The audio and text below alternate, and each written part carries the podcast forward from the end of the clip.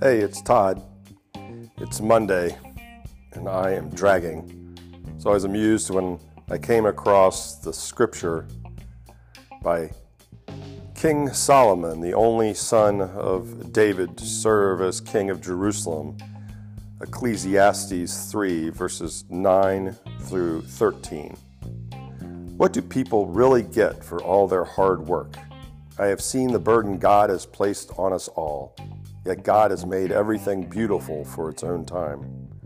He has planted eternity in the human heart, but even so, people cannot see the whole scope of God's work from beginning to end. So I concluded there is nothing better than to be happy and enjoy ourselves as long as we can, and people should eat and drink and enjoy the fruits of their labor, for these are gifts from God.